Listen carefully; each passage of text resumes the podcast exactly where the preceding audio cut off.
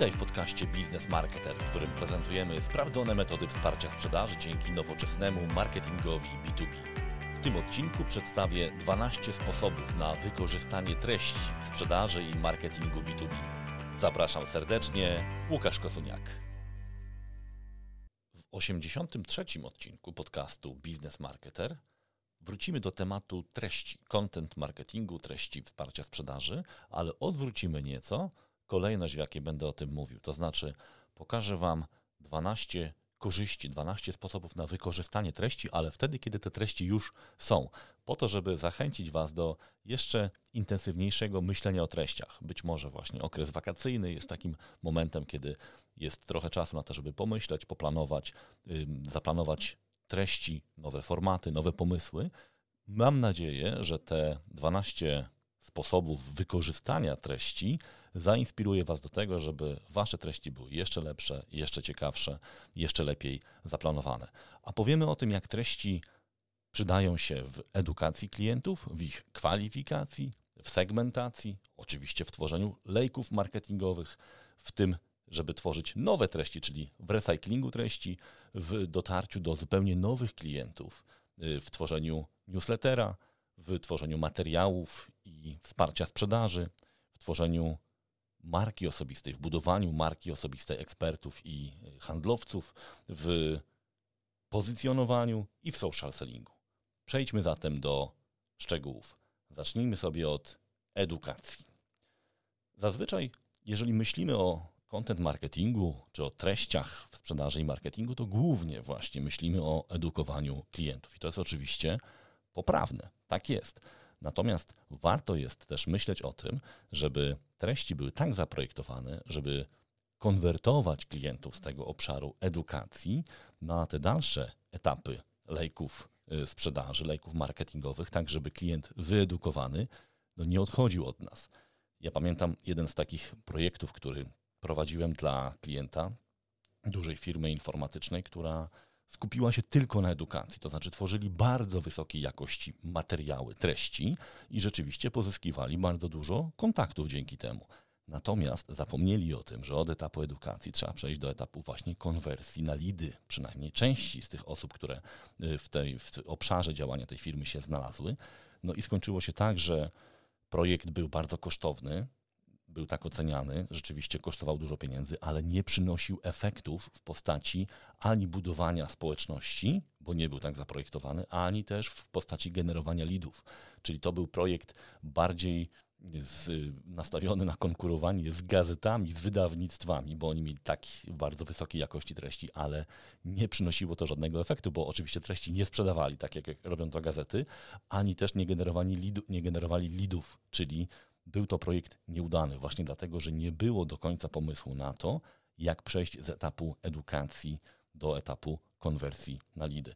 Jeśli chodzi o formaty, które można wykorzystywać na etapie edukacji, to oczywiście wszelkiego rodzaju blogi, podcasty, czyli treści, które są otwarte.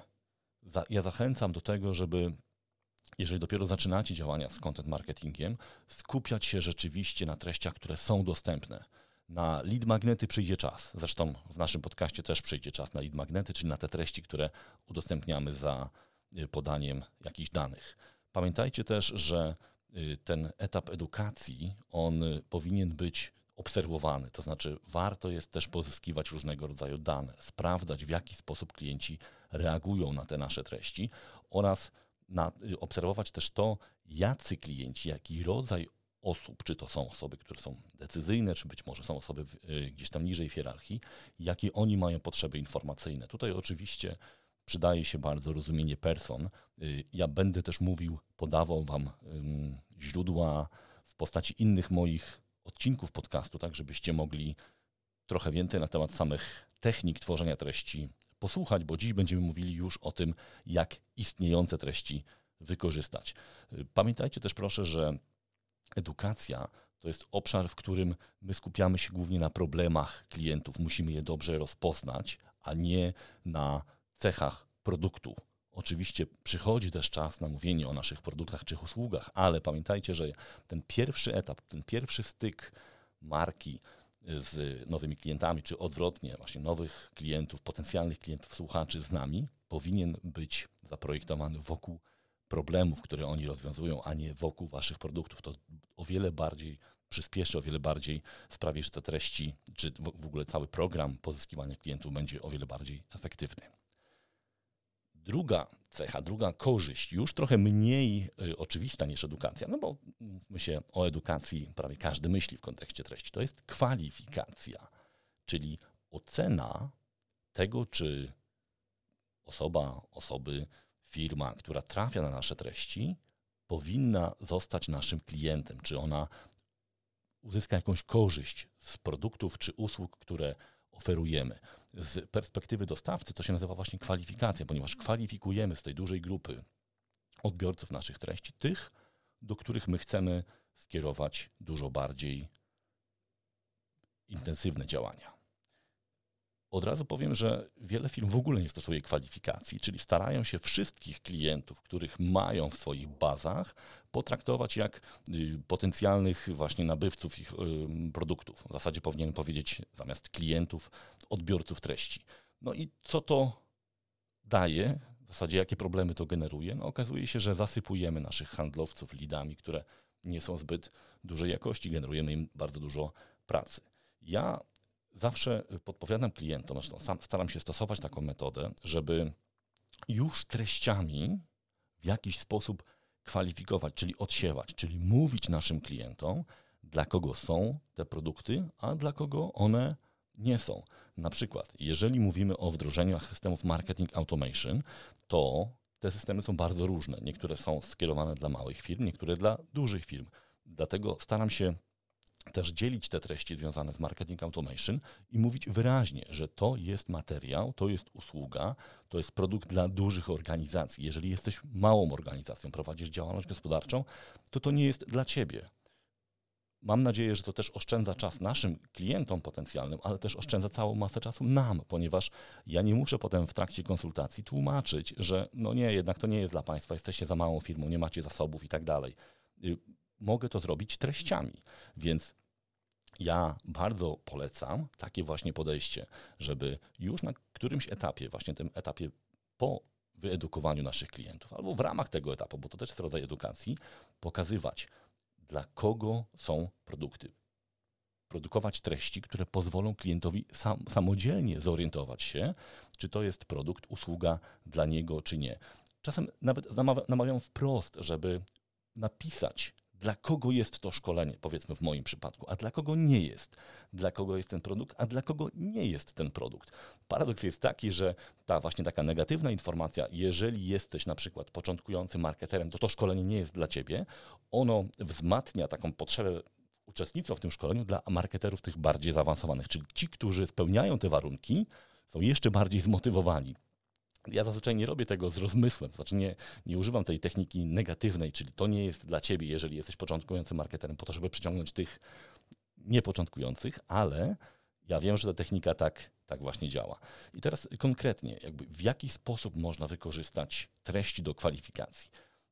My bardzo często stosujemy do tego webinary. Dlaczego? Ponieważ podczas webinarów wchodzimy w głąb, ale też zadajemy dużo pytań, czyli możemy zadawać pytania, na które klienci odpowiadają. I oni czasami sami sobie już odpowiadają na pytania, na to pytanie, czy to jest produkt, czy to jest temat dla mnie. Ja oczywiście staram się też te pytania tak konstruować, żeby potem bardzo szybko móc kwalifikować tych klientów, którzy no, rzeczywiście spełniają jakieś warunki, yy, które pozwalają mi zaproponować im jakiś tam produkt czy rozwiązanie. Oczywiście tylko dlatego, tylko wtedy, kiedy się na to yy, zgodzą. Więc pamiętajcie proszę, że takie treści interaktywne właśnie, jak webinary na przykład, czy szkolenia, czy jakieś takie kursy online, gdzie mamy tą interakcję na żywo, one są bardzo skuteczne właśnie w kwalifikacji, dlatego że klient może nam już w trakcie tego korzystania z tej treści udzielić pewnych odpowiedzi, które my możemy zinterpretować no, właśnie w taki czy inny sposób. Na przykład, jeżeli powiedzmy, że wrócimy do tego e, tematu marketing automation i mam y, szkolenie czy webinar na temat marketing automation dla większych firm albo po prostu dla dużych, dla, dla wszystkich firm i zadaję pytanie, czy w Twojej firmie stosuje się, nie wiem, lead scoring, albo czy macie rozbudowany dział sprzedaży, albo czy macie rozbudowany dział wsparcia sprzedaży. No i ci, którzy odpowiadają nie, to jest jednoosobowa działalność, no to już w moim systemie są rozpoznawani jako mniejsze firmy, które mam inaczej potraktować. To jest Kwalifikacja oczywiście na bazie czegoś w rodzaju segmentacji. No bo właśnie ta trzeci, ten trzeci element, ta trzecia korzyść, którą możemy uzyskać posiadając treści, to jest właśnie możliwość segmentacji, czyli podziału naszej bazy potencjalnych klientów na pewne mniejsze grupy w zależności od pewnych kryteriów. Moim zdaniem kwalifikacja jest pewnym rodzajem segmentacji. Że kwalifikacja mówi o tym, powiedzmy, działać dalej, nie działać dalej, albo przerzucać do CRM-a, nie przerzucać do CRM-a. Potraktować jako lead, czy jeszcze dalej przytrzymać gdzieś tam w obszarze y, działań marketingowych. Segmentacja jest szersza. Segmentacja po pozwala na podzielenie naszych klientów na grupy. Y, jednym z kryteriów może być właśnie albo wielkość tej firmy, jeżeli na przykład w moim przypadku wielkość firmy ma znaczenie, bo ja mam inne produkty dla firm dużych, małych. Głównie mi chodzi o tak naprawdę wielkość działu marketingu i sprzedaży w tych firmach, ale też ja bardzo często dzielę sobie klientów y, na podstawie ich zainteresowań. Czyli jeżeli mam y, treści o różnych tematach, na przykład w moim przypadku social selling, marketing automation, content marketing, zarządzanie marketingiem, strategia i tak dalej, to serwując takie treści, mając takie treści, ja automatycznie zbieram informacje o tym, kto jakimi zagadnieniami się interesuje. I mogę na tej podstawie potem wyciągać wnioski. Takie podstawowe wykorzystanie tej informacji jest takie, że jeżeli na przykład ktoś czytał mój artykuł czy pobrał e-booka o content marketingu, no to jest w pierwszej kolejności do zaproszenia na webinar o content marketingu, a webinary w naszym przypadku są często narzędziami y, wsparcia sprzedaży, czyli y, zapraszamy na darmowe szkolenia, pewnie wielu z Was uczestniczyło, wiem, bo te bazy podcastowe i webinarowe się y, powielają. Tam oczywiście prezentujemy wartościowe treści, przynajmniej tak staram się, żeby one były wartościowe, ale też prezentuję często oferty szkoleń już zamkniętych, stacjonarnych, które są płatne, które są moim produktem. I dzięki temu osoby, które uczestniczą w tym webinarze, no są o wiele bardziej zorientowane i o, wiele lepiej też są przygotowane do podjęcia decyzji, czy chcą w, tak, w tego typu szkoleniu brać udział, co oczywiście w moim przypadku przekłada się na lepszą konwersję. To jest oczywiście jeden ze sposobów wykorzystania, ale pamiętajcie, że y, im więcej mamy takich treści bardzo konkretnych, skupionych na konkretnym zagadnieniu, tym łatwiej nam jest później docierać do tych klientów, którzy te treści konsumowali i pogłębiać ich, że tak powiem, relacje z nimi, uzupełniając, uruchamiając nowe materiały. Więc segmentacja może dotyczyć wielu kryteriów. To może być wielkość, to może być y, miejsce, to może być branża i tak dalej. Ale w naszym przypadku, jeżeli mamy treści, które są skupione na konkretnych tematach, to mogę też segmentować moją bazę klientów na bazie tego, jakie oni treści konsumowali i dzięki temu serwować im treści bardziej zaawansowane, bardziej angażujące, a wreszcie materiały, które będą już materiałami komercyjnymi, w moim przypadku na przykład consulting, czy szkolenia, czy jakieś doradztwo jeden, jeden do jednego, a w przypadku firm na przykład właśnie konkretne już y, produkty czy, czy usługi. I tutaj kilka materiałów dodatkowych, które chcę Wam e, zaproponować, bo właśnie wspomniałem Wam o wykorzystaniu różnego rodzaju webinarów, ankiet w ramach tych webinarów, więc w 38 odcinku podcastu Business Marketer jest taki temat właśnie mówiony, jak skutecznie pozyskiwać opinię klientów przy pomocy ankiet, a w 41 odcinku podcastu Business Marketer mówimy o tym, jak tworzyć skuteczne formularze marketingowe. Natomiast jeżeli trochę więcej chcecie dowiedzieć się o webinarach, to jest też taki trochę mój konik, więc dosyć dużo o tym tworzę treści, to mamy dwa podcasty. Y, odcinek 65, jak zorganizować skuteczny webinar i 42 webinar, czyli jak dzielić się wiedzą i pozyskiwać klientów na odległość. Myślę, że temat spotkań zdalnych, y, webinarów, on nie wygaśnie mimo, mam nadzieję, y, gasnącej pandemii, więc warto jest też taką kompetencję sobie zdobyć. Czwarty sposób wykorzystania treści, oczywiście kluczowy dla marketerów, to są lejki marketingowe. To jest możliwość wykorzystania treści w tych programach, przez które my staramy się klientów przeprowadzić po to, żeby od takiego klienta ledwie zainteresowanego, no klient pod koniec lejka, patrząc obrazowo, wyszedł już jako klient, który w zasadzie rozmawia z handlowcem. Oczywiście wszyscy sobie życzymy, żeby te lejki tak działały. Nie zawsze one tak działają. Też pamiętajcie o tym, to słowo lejk używamy w dosyć już teraz umownym znaczeniu, ponieważ te procesy nie są linearne. Y, raczej to wszystko przypomina albo taki kłębek, y, kłębek nitki, albo, albo może w trochę w uproszczeniu taki takie koło, które, do którego klienci dołączają, czasami z niego wychodzą, potem znowu przychodzą. Pamiętajcie, mówimy o lejku po to, żeby pewne procesy wyjaśnić, ale realnie to już nie jest lejek. To nie jest tak, że klient działa w sposób linearny, ale ciągle jeszcze te mechanizmy lejkowe działają.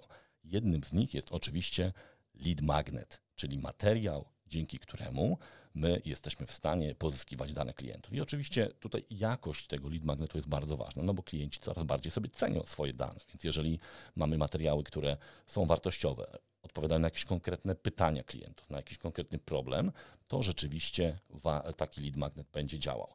Ja kilka razy przetrenowałem taką metodę, że lead magnet tworzyłem po webinarach. To znaczy tematykę, którą chciałem umieścić w lead magnecie, testowałem na webinarze czyli re sprawdzałem reakcje, widziałem, czy klienci są zainteresowani tą tematyką, czy reagują i tak dalej. I jeżeli widziałem, że zagadnienie jest istotne, jest dużo pytań, wiele osób odpowiada na pytania, które ja zadawałem w trakcie takiego webinaru, to wtedy produkowałem z tego lead magnet. Pamiętajcie też proszę, że to nie jest tak, że wystarczy mieć jeden lead magnet i wszystkie nasze lejki będą zasilone. Zazwyczaj jeżeli mamy taką kampanię, gdzie chcemy właśnie przejść, y, dotrzeć do klientów, którzy w ogóle nic o nas nie wiedzą, to musimy najpierw zwrócić uwagę na pewien problem.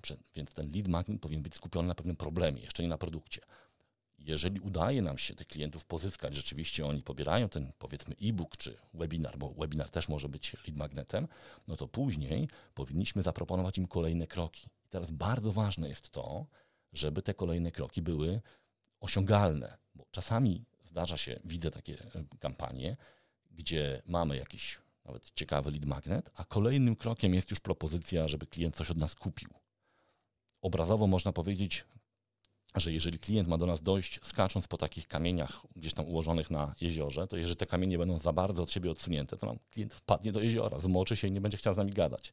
Więc pamiętajcie, żeby myśleć o tym, czy ten kolejny krok, który proponujemy klientowi jest osiągalny dla niego, czy on w tym momencie może to zrobić. I nie zawsze to jest kontakt z handlowcem. Pamiętajcie proszę, na przykład, jeżeli my pokazujemy klientowi jakiś problem i on w tym e-booku, załóżmy, ten problem poznaje, widzi jego konsekwencje, to być może kolejnym etapem będzie jakiś rodzaj checklisty, jakiegoś materiału, w którym ten klient będzie mógł zastanowić się nad tym, jakiego rodzaju rozwiązania tego problemu może znaleźć, jak do tego w ogóle podejść, albo jak sprawdzić, czy ten problem nie dotyczy, albo jak obliczyć jakieś straty albo utracone korzyści związane z tym zagadnieniem, to zmotywuje klienta do poszukiwania rozwiązania i tym kolejnym krokiem może być na przykład prezentacja rozwiązań w trakcie, załóżmy, webinaru. Więc nie sprzedawajcie za szybko, ponieważ to są te elementy, które mogą klienta e, wystraszyć. Te treści na początkowych etapach lejka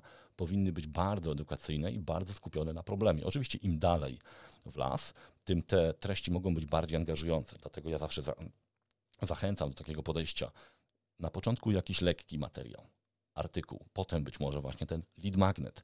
Po lead magnecie załóżmy, że webinar, ponieważ klient już nas zna, już trochę wie, że te treści są wartościowe, więc decyduje się y, łatwiej poświęcić swój czas, na przykład 60 minut na udział w webinarze. Dopiero później porozmawiajmy o, o produkcie. Więc y, Zachęcam Was do tego. Ta technika nazywa się też podgrzewaniem lida. To znaczy, jeżeli klienci w jakimś procesie decydują o tym, czasami w B2B to wiadomo, że czasami może być dwa lata, yy, kilka miesięcy, no, czasami, jak ma, jeżeli mamy szczęście, jest kilka tygodni, to my musimy dostarczać nowe treści tym klientom. Musimy mieć przygotowanych kilka materiałów. To nie jest tak, że jedna treść, jeden artykuł, jeden e-book załatwi nam cały proces generowania lidów. Pamiętajcie, generowanie lidów to jest w dużym stopniu też podgrzewanie lidów w B2B. Y, procesy trwają, ktoś jedzie na urlop, są wakacje, ktoś się zapomina. My musimy stymulować uwagę naszych potencjalnych klientów właśnie wartościowymi treściami, które tym lepiej działają, im bardziej one są y, związane z tym, co klient już wie. Czyli jeżeli mamy możliwość śledzenia tego, jakie treści ten klient już pobrał, na jakich webinarach był, to właśnie stosując te metody segmentacji, możemy dostarczać klientom już kolejne materiały, tak żeby ich nie zanudzać. Oczywiście do tego wymagane są narzędzia, na przykład marketing automation, ale już często o tym mówię w podcaście, te narzędzia są już coraz tańsze, naprawdę za, za 200-300 zł miesięcznie można mieć całkiem sensowne rozwiązania marketing automation dla, dla bardzo niewielkich firm, a to wtedy sprawia, że te nasze treści, które dostarczamy klientom są naprawdę dla nich istotne i co ważne, oni rzeczywiście zaczynają w tym lejku się przesuwać w dół, patrząc obrazowo. I dzięki temu mamy, mamy konwersję. Jeżeli chcecie y, trochę więcej posłuchać na temat wykorzystania treści, generowania leadów z wykorzystaniem content marketingu, to y, mamy to dosyć y, szeroko opisane, w, omówione w 51 odcinku podcastu Business Marketer. Oczywiście linki do tych odcinków znajdziecie w opisie tego podcastu, więc spokojnie możecie dosłuchać do końca i potem z opisu w te linki sobie poklikać. Piąty sposób na wykorzystanie treści jest trochę zaskakujący, bo to jest możliwość tworzenia kolejnych treści, czyli technika recyklingu treści. Ja jestem dużym orędownikiem recyklingu treści, ponieważ boleję nad tym, że często treści tworzone z dużym wysiłkiem są wykorzystywane tylko raz albo w jakiś taki nieszczęśliwy sposób. Na przykład źle dobieramy format i potem mówimy, to zagadnienie nie interesuje moich klientów. Czasami wystarczy zmienić format i okazuje się, że materiał jest dużo bardziej atrakcyjny. A tak naprawdę chodzi też o to, żeby docierać do klientów, którzy mają różne preferencje. Ja sam tworzę kilka formatów. Jak słyszycie, podcast, webinary, które są bardziej wizualnym narzędziem, artykuły, e-booki, książki. Każdy z tych formatów ma swoich orędowników. Każdy z tych formatów jest dobry w jakimś konkretnym kontekście. Wiele osób w tej chwili, przemieszczając się, biegając, ćwicząc, słucha podcastu, ale z drugiej strony sporo osób też mówi mi, że nie jest w stanie się skupić na zbyt trudnym materiale, słysząc ten materiał tylko, w, że tak powiem, w swoich uszach. Dlatego potrzebują na przykład tekstu, na którym mogą sobie coś tam zaznaczyć, y, skopiować i tak dalej. Inni, szczególnie ci w tych przypadkach, kiedy pokazujemy jakieś narzędzia, zdecydowanie wolą wideo. W, tym, w tej sprawie też dosyć intensywnie działam. Już niedługo być, być może będę w stanie Wam Y, ogłosić nowy, nowy format, który, który wprowadzam. Szczególnie tam, gdzie właśnie chcemy pokazać, jak coś działa, no wideo jest idealne. No, nieprzypadkowo YouTube święci takie, y, takie triumfy. Czyli przeformatowanie, zmiana jednego formatu w drugi. Znowu ja jestem dużym orędownikiem webinarów właśnie dlatego, że je się da przerobić na wiele formatów, chociażby na format audio. Y, można zrobić transkrypt, skrócić y, to ten, ten, skrap, y, ten, ten transkrypt, podzielić go na kilka części, wyprodukować e-book i tak dalej. Nawet kilka godzin temu właśnie przerabiałem nagranie webinaru na transkrypt. Teraz w dużym stopniu da się to już zrobić automatycznie. Oczywiście potem trzeba to prze, yy, przeredagować, ale z godzinnego webinaru wyszło mi 40 parę tysięcy znaków, 11 stron tak naprawdę ciągiem, a 4 pewnie po przerobieniu będzie to pewnie jakieś 20 yy, stron, jeżeli dodamy jakieś akapity, grafiki i tak dalej. Mam gotowy e-book powiedzmy, jeżeli będę chciał to w ten sposób wykorzystać. Dodatkowo my możemy łączyć treści w pakiety, czyli jeżeli na przykład mamy kilka artykułów, na ten sam temat, możemy je połączyć w e-book i mamy gotowy lead magnet. Y, są osoby, które piszą książki na podstawie swojego bloga, może nie jeden do jednego w 100%, ale te książki powstają właśnie na bazie najciekawszych, najlepszych, najpopularniejszych artykułów na, na blogu.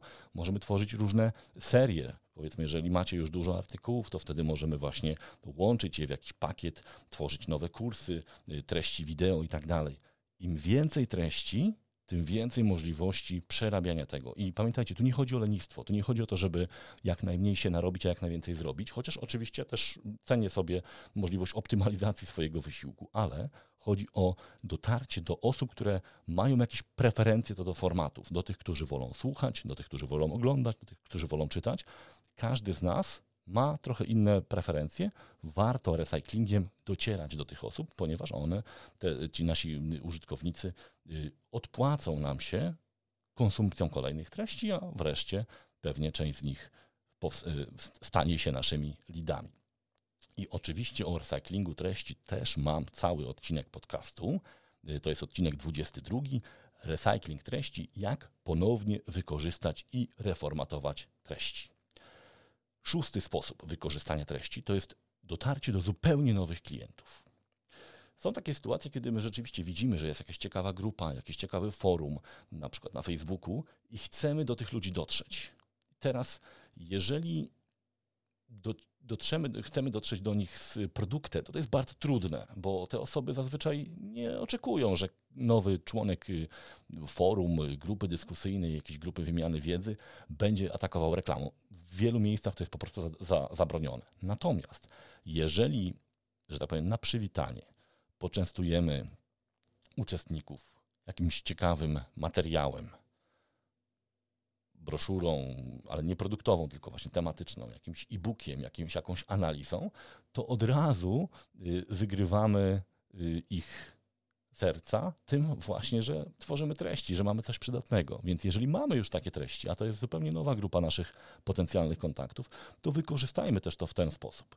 Bardzo często ja też mm, kilka takich ćwiczeń prowadziłem na, na własne potrzeby, ale też na potrzeby klientów.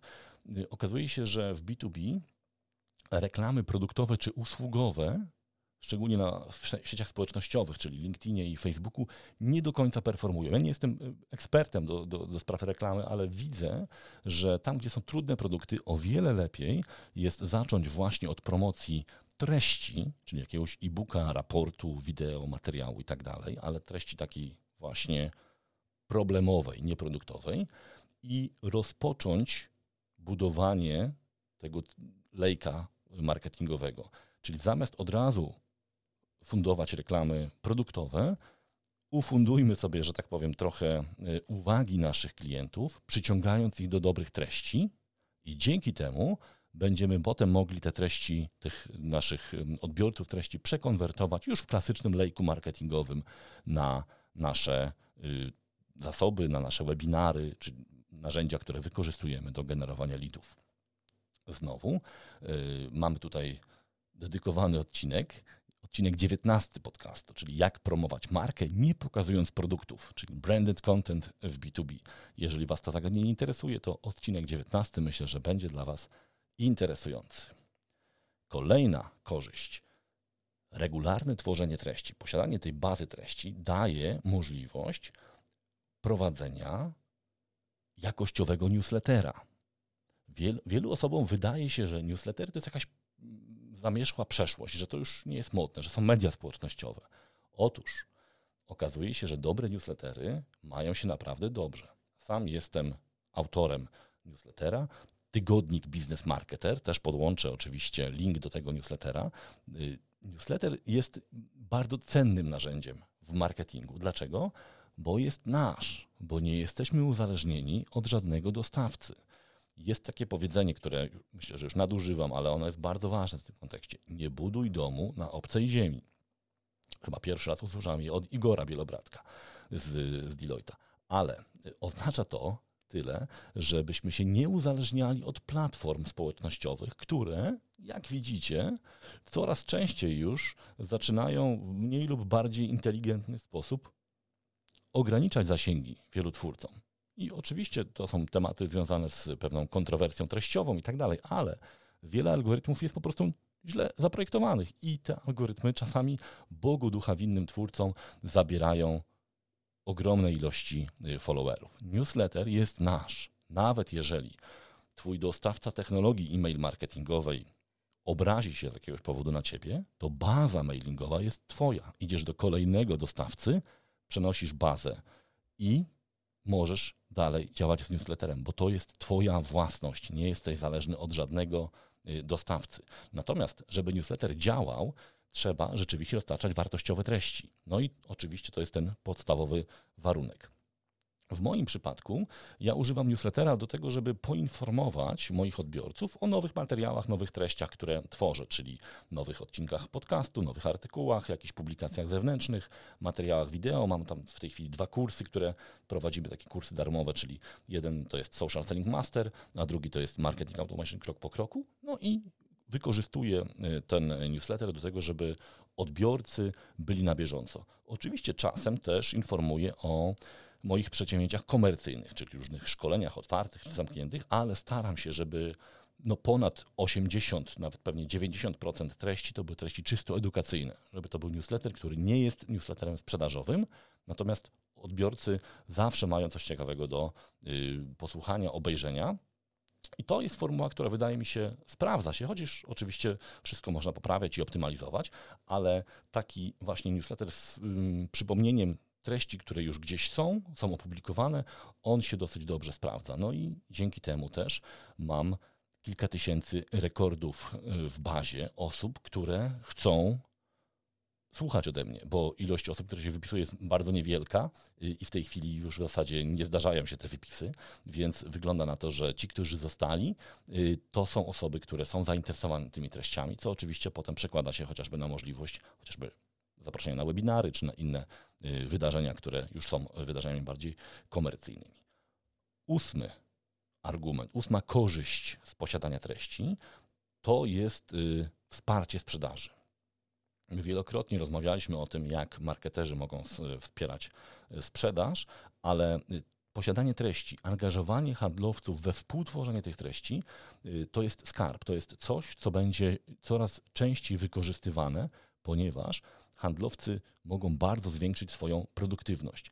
My jakiś czas temu prowadziliśmy takie badanie ankietę wśród handlowców, pytając ich o to, jak wiele czasu poświęcają na y, edukację swoich klientów. I tam kilkadziesiąt procent, ponad połowę swojego czasu klienci, handlowcy poświęcali na y, edukację swoich klientów. Potem zapytaliśmy ich, jak wiele z tego czasu, z tych 50%, to były działania powtarzalne. I odpowiedź była około 70%. Czyli jeżeli stworzymy treści i pomożemy handlowcom wykorzystywać te treści, zamiast za każdym razem odpowiadać klientom ręcznie, niezależnie, możemy im oszczędzić nawet 50% ich czasu, co jest tylko jednym, jedną z korzyści, czyli ta oszczędność czasu, czyli zwiększenie y, produktywności naszych handlowców. To są oczywiście też materiały, które nie muszą być oparte o pytania klientów, mogą być materiałami aktywnymi, czyli handlowcy wykorzystują treści, nawet jeżeli klienci o coś nie pytają, bo na przykład mamy fajny opis jakiegoś produktu, jakiegoś problemu, ma jakieś fajne wideo, szczególnie wtedy, kiedy handlowcy są y, współtwórcami tego wideo, oni są dużo bardziej skłonni do tego, żeby je wykorzystywać. Ale też te treści budują markę osobistą. I ta marka osobista to jest kolejna, dziewiąta korzyść, którą możemy osiągnąć, posiadając odpowiednią bazę treści. Czyli handlowiec, wykorzystując te treści, handlowcy czy eksperci, nie tylko oszczędzają czas, nie tylko są o wiele bardziej sprawni, ponieważ nie muszą ręcznie odpowiadać na wiele pytań, ale też mogą w sposób aktywny budować swoją widoczność, chociażby mediach społecznościowych. Za chwilę też o, o tym y, powiemy. Bardzo ważne jest natomiast to, żeby to budowanie marki osobistej odbywało się w sposób uporządkowany, zarządzony. To znaczy, żeby te osoby były odpowiednio przeszkolone, miały odpowiednie wsparcie, no i żebyśmy wspólnie decydowali o tym, jakie tematy są poruszane. Bo jeżeli puścimy, że tak powiem, samopas naszych ekspertów, to każdy z nich skupi się na tym, co jest dla nich interesujące. A wiecie o tym, że jest coś takiego jak pułapka wiedzy, gdzie Wielu ekspertów nie chce już zajmować się prostymi tematami, myśląc, że wszyscy już to wiedzą. Okazuje się, że wszyscy to wiedzą oprócz naszych klientów, więc musimy też pilnować tego, żeby również te proste tematy, te, które może nie są zbyt atrakcyjne dla naszych ekspertów czy handlowców, były poruszane w naszych treściach. Dlatego tutaj współpraca marketingu i sprzedaży jest bardzo ważna. Dlatego też warto jest cały czas monitorować to, o co pytają klienci, żebyśmy mieli bazę, żebyśmy mieli oparcie y, w dyskusjach na temat tego, jakimi treściami mamy się zająć. Znowu, y, jeśli chodzi o formaty, to bardzo dobrze sprawdzają się artykuły, ponieważ one zazwyczaj generują dosyć duże zasięgi, ale też webinaria i podcasty. Dlaczego? Szczególnie wtedy, kiedy uda nam się y, zaprosić eksperta, handlowca do współprowadzenia takiego podcastu czy webinaru, oprócz samego przekazania wiedzy, ten handlowiec, ekspert po prostu nam się opatruje, to znaczy klienci zaczynają tą osobę kojarzyć. To jest bardzo cenna rzecz, bo ja potem bardzo często widzę w, w, rozmowach z klientami, czy w swoich własnych działaniach, w projektach, y, gdzie klient mówi, no ja kojarzę ten głos, ja kojarzę pana, już pana widziałem. Niektórzy wręcz od razu przechodzą na ty, bo słuchali kilka odcinków i jakby i ta relacja jest tak dobra, że zaczynałem czuć, że my się znamy od wielu, wielu tygodni. To kilka rozmów takich już miałem ostatnio, to jest bardzo miłe, ale pamiętajcie też o tym, że oprócz tego, że to jest miłe, to też jest bardzo dobra informacja z punktu widzenia e, sprzedaży. Bo jeżeli taki handlowiec potem idzie do klienta, czy rozmawia z klientem w jakiś inny sposób, to jest o kilka kroków przed całą konkurencją, ponieważ to jego klient już kojarzy. Więc zachęcajcie swoich handlowców, ekspertów do tego, żeby oni udostępniali swój wizerunek, pokazywali się, byli widoczni, byli słyszani w właśnie waszych treściach takich multimedialnych, ponieważ to jest narzędzie, które buduje też relacje. Nawet jeżeli to są, to są treści, to jest kontakt tylko elektroniczny, to klient, który widzi twarz, który już wcześniej widział, słyszy głos, który już wcześniej kilka razy słyszał i to były, to, ten głos mówił o czymś mądrym, yy, zaczyna traktować tę osobę jak eksperta i automatycznie wprowadza nas wyżej w swojej hierarchii wyboru. Mamy oczywiście dwa odcinki y, podcastu na ten temat. Y, pierwszy odcinek to jest jak budować markę osobistą handlowca i drugi to jest dlaczego w marketingu B2B warto promować wewnętrznych ekspertów. Oczywiście linki też będą w opisie tego podcastu. Idźmy dalej. Dziesiąty argument to jest pozyskiwanie danych. Trochę już o tym wspomnieliśmy, ale myślę, że warto jest podejść do tego w taki sposób uporządkowany. Klienci coraz bardziej cenią sobie swoje dane. Nie są już skłonni podawać swoich danych w zamian za byle co. Musimy zadbać o jakość tych treści, które mamy. Oczywiście to jest ten mechanizm lead magnetów. Ja zauważyłem, że równie dobrze w tym obszarze działają webinary. No bo podczas webinarium zazwyczaj mamy dwa momenty, kiedy możemy te dane pozyskiwać. Pierwszy to jest rejestracja na webinar. Przyjęło się, że podczas webinaru klienci, którzy chcą uczestniczyć, osoby, które chcą uczestniczyć, podają swoje dane. Nie może być ich zbyt dużo, ja też staram się nie nadużywać, ale zazwyczaj pytam o też zgodę na wykorzystywanie y, tych danych do celów marketingowych i wiele osób, wiedząc już, ponieważ uczestniczą w kolejnym webinarze, wie, że nie nadużywamy tych danych, godzi się na to. To jest pierwszy etap. Drugi etap to jest już w trakcie takiego webinaru. Ja zauważyłem, że o wiele bardziej o wiele skuteczniej jest pytać, prowadzić takie działania ankietowe w trakcie niż przed webinarem. Jeżeli mamy webinar, y, ten etap rejestracji, to tam tak naprawdę możemy mieć 4-5 pól w formularzu rejestracyjnym. Powyżej zaczyna już mocno spadać ilość osób, która przez ten webinar, przez ten formularz przechodzi, w związku z tym nie rejestrują się na webinar, nie kończą rejestracji. Natomiast w trakcie samego webinaru ja czasami zadaję 10, 12, czasami 15 pytań w formie ankiet i klienci odpowiadają w procencie około 76-80 paru procent, czyli 70 parę procent uczestników webinaru odpowiada na wszystkie pytania ankietowe.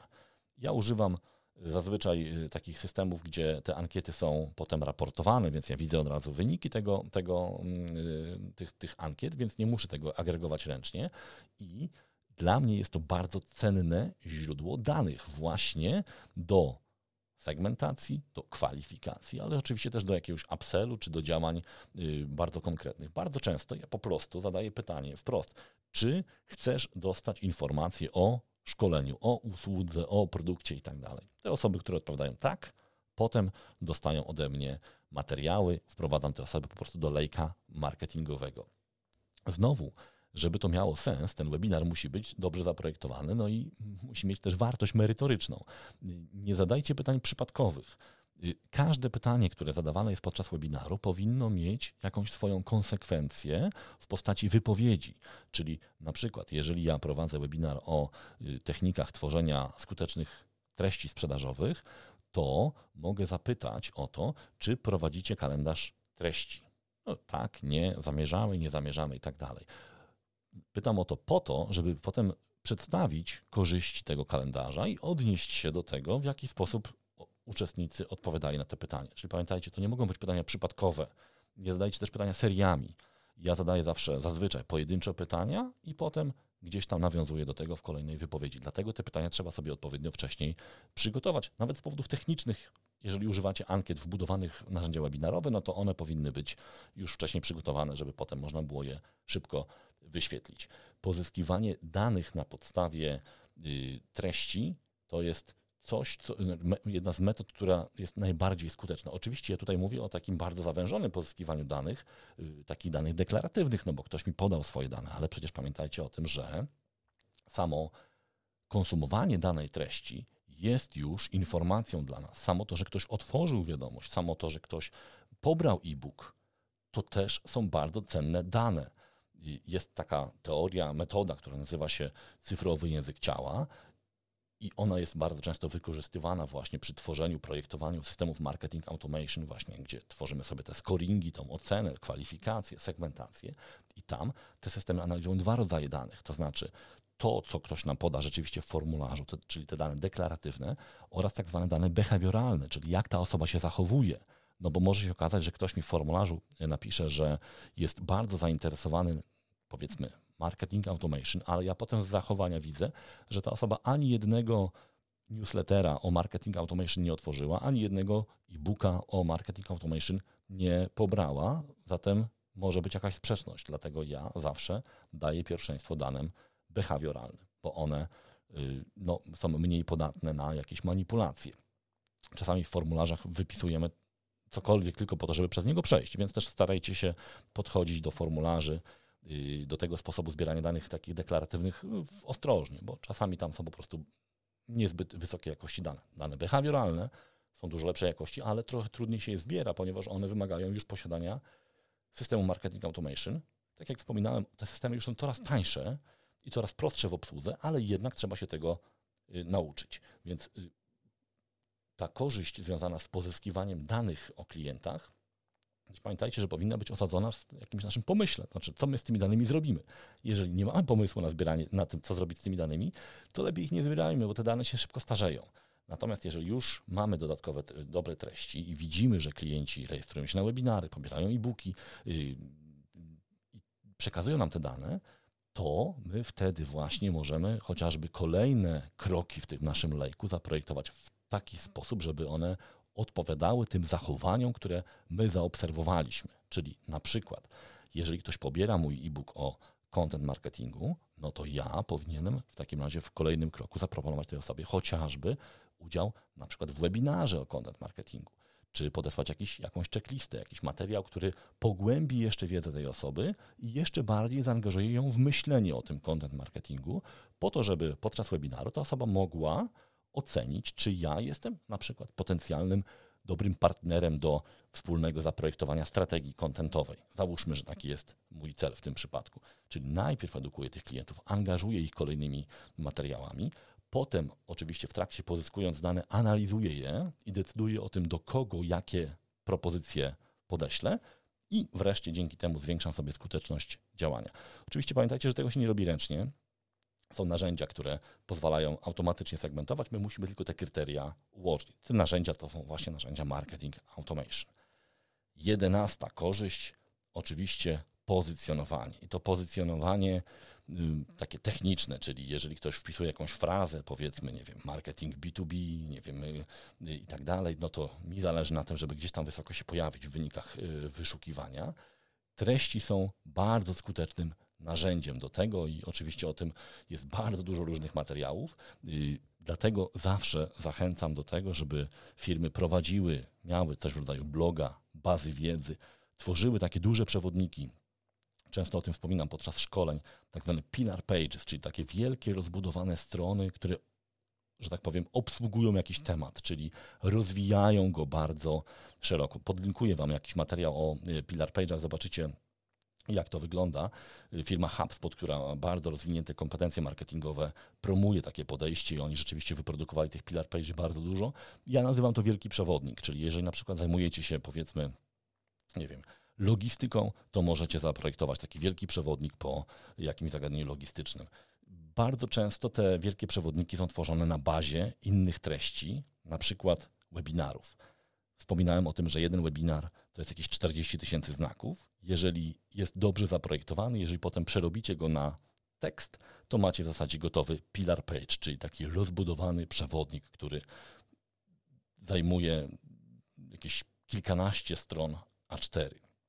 Oczywiście im lepsze treści, tym więcej też osób y, linkuje do naszych materiałów. Tutaj oczywiście nie mamy czasu na to, żeby omawiać całą strategię y, SEO, Myślę, że w którymś z kolejnych odcinków zaprosimy sobie eksperta od SEO, żeby pogadać o tym, jak to zrobić dobrze w B2B, ale pamiętajcie, że dobre treści, jeżeli są dobrze zoptymalizowane pod kątem wyszukiwania, to są treści, narzędzia, które cały czas działają, w odróżnieniu od reklamy płatnej, która działa tylko wtedy, kiedy y, płacimy. Oczywiście jedno nie wyklucza drugiego, ale treści pozycjonowane poprzez dobre treści to jest inwestowanie długo, długoterminowe. Ostatnia korzyść, jeśli chodzi o wykorzystanie treści, to jest skuteczniejszy social selling. O tym już bardzo wiele powiedziałem ja i wielu ekspertów, ale warto to podkreślić. Nie zaczynajcie social sellingu bez treści.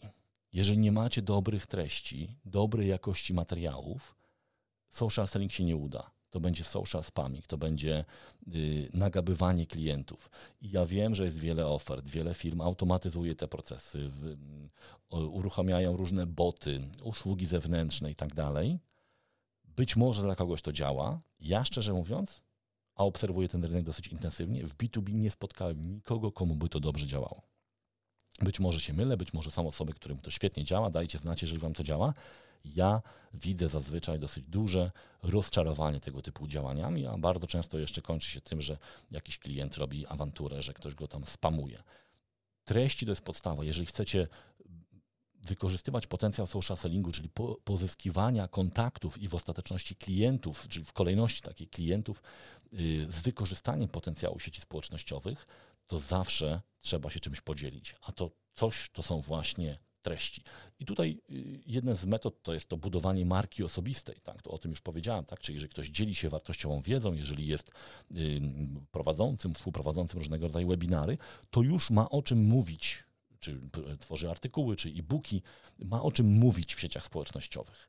Natomiast oczywiście treści też przydają się w takim kontakcie jeden do jednego, kiedy my chcemy konkretną osobę zaprosić do swojej sieci, ja często wykorzystuję tę metodę w taki sposób, że y, obserwuję osoby, szukam sobie, wykorzystując Sales Navigatora, czyli płatne narzędzie do, dodatek do LinkedIna, y, osoby, które mogą być zainteresowane na przykład channel marketingiem czy marketing automation, a jeszcze nie mam ich w sieci, a mam na ten temat materiał. I indywidualnie każdą z tych osób zapraszam, mówiąc o tym, że widzę, że jest Pani zainteresowana, Pan zainteresowany tym zagadnieniem, mamy materiał na ten temat. Jeżeli Pani, Pan zgodzi się mnie przyjąć do grona swoich kontaktów, to ja tym materiałem się podzielę. Taka osoba od razu wie, co się święci, to znaczy wie, że dostanie jakiś materiał ode mnie i świadomie podejmuje decyzję, czy warto taki, takie zaproszenie przyjąć. Jeżeli to zaproszenie jest przyjęte, to ja oczywiście ten materiał udostępniam, a potem po kilku dniach próbuję się odezwać do takiej osoby, zapytać, czy się podobało, czego brakowało, i w ten sposób otwieram sobie drogę do jakiejś tam dyskusji. Ale jeżeli ten materiał jest dobrej jakości, to zazwyczaj ta dyskusja jest bardzo ciekawa, bo nawet jeżeli ktoś nie jest jeszcze w trybie, nie wiem, wyboru potencjalnego dostawcy, to już ta relacja zaczyna pracować. Już tej osobie się gdzieś tam osadziłem wysoko w, w hierarchii potencjalnych dostawców. Jeżeli pojawi się przestrzeń na projekt, to bardzo często jestem potem zapraszany. Czyli zobaczcie, dobra treść, posiadanie różnych treści, odpowiednio precyzyjnie zaprojektowanych pod kątem tematyki, pod kątem rodzaju pracy, którą dana osoba wykonuje, y, miejsca wiem, w hierarchii służbowej, ona daje potem naszym handlowcom narzędzia, to są narzędzia, które ułatwiają pozyskiwanie wartościowych kontaktów bez tego właśnie odium spamowania, desperacji, wykorzystania jakichś podejrzanych technik. Jeżeli to dobrze zrobimy, social selling będzie o wiele łatwiejszy. Natomiast z drugiej strony, tutaj taka moja porada, jeżeli planujecie wykorzystanie social sellingu w swojej organizacji, a nie macie dobrych treści, to najpierw zainwestujcie w treści. To się o wiele bardziej będzie opłacało, bo treści można wykorzystać o wiele szerzej niż tylko w social sellingu, a sam social selling bez treści na pewno nie będzie skuteczny. Moi drodzy, i dotarliśmy do ostatniego odcinka, do ostatniego elementu tego naszego odcinka, czyli właśnie social selling.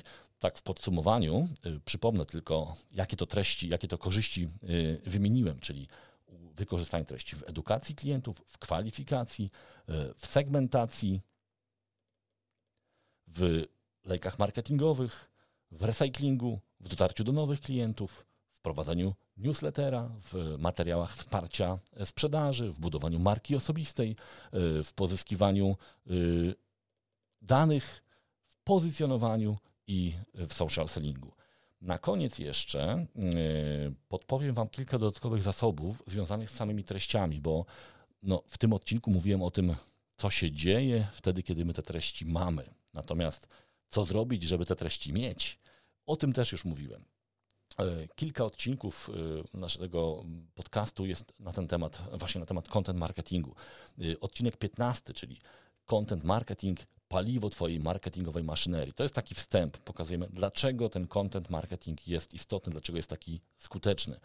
Potem w 49 odcinku omawiamy 7 metod planowania i tworzenia treści w marketingu B2B. To jest taki bardzo narzędziowy odcinek, bardzo konkretny. W 58 odcinku pod nazwą o tytule Dlaczego Twój kontent nie działa, omawiamy najczęstsze błędy w tworzeniu, planowaniu i promocji treści. W 63 odcinku, w rozmowie z moim ulubionym autorem, jeśli chodzi o content marketing w Polsce, czyli Igorem Bielobratkiem, rozmawiamy o tym, co to tak naprawdę jest ten content marketing i jak to zrobić dobrze. I tam Igor bardzo fajnie rozróżnia content marketing od treści sprzedażowych. Nie będę sprzedawał tutaj czym jest to rozróżnienie? Posłuchajcie sobie 63 odcinka. Igor bardzo ciekawie o tym mówi. W 69 odcinku mówimy o tworzeniu strategii treści. Ta strategia y, jest, y, ten odcinek jest oparty o taką metodę, którą wypracowaliśmy, metodę 4P, czyli planowanie, produkcja, promocja i pomiar, no po to właśnie, żeby ten to tworzenie treści nie było chaotyczne, tylko było bardzo uporządkowane. Także jeżeli szukacie jakiegoś sposobu, jakiejś metody na zarządzanie w ogóle całym, całym planem treściowym, to 69 odcinek może się do tego przydać. W 70 odcinku omawiam bardzo konkretną metodę They Ask You Answer, opisaną w książce y, Markusa Sheridana Co chce wiedzieć klient, która bardzo się przydaje szczególnie na początku tworzenia treści, ponieważ ona opisuje bardzo fajną metodę oparcia się z treściami o pytania klientów.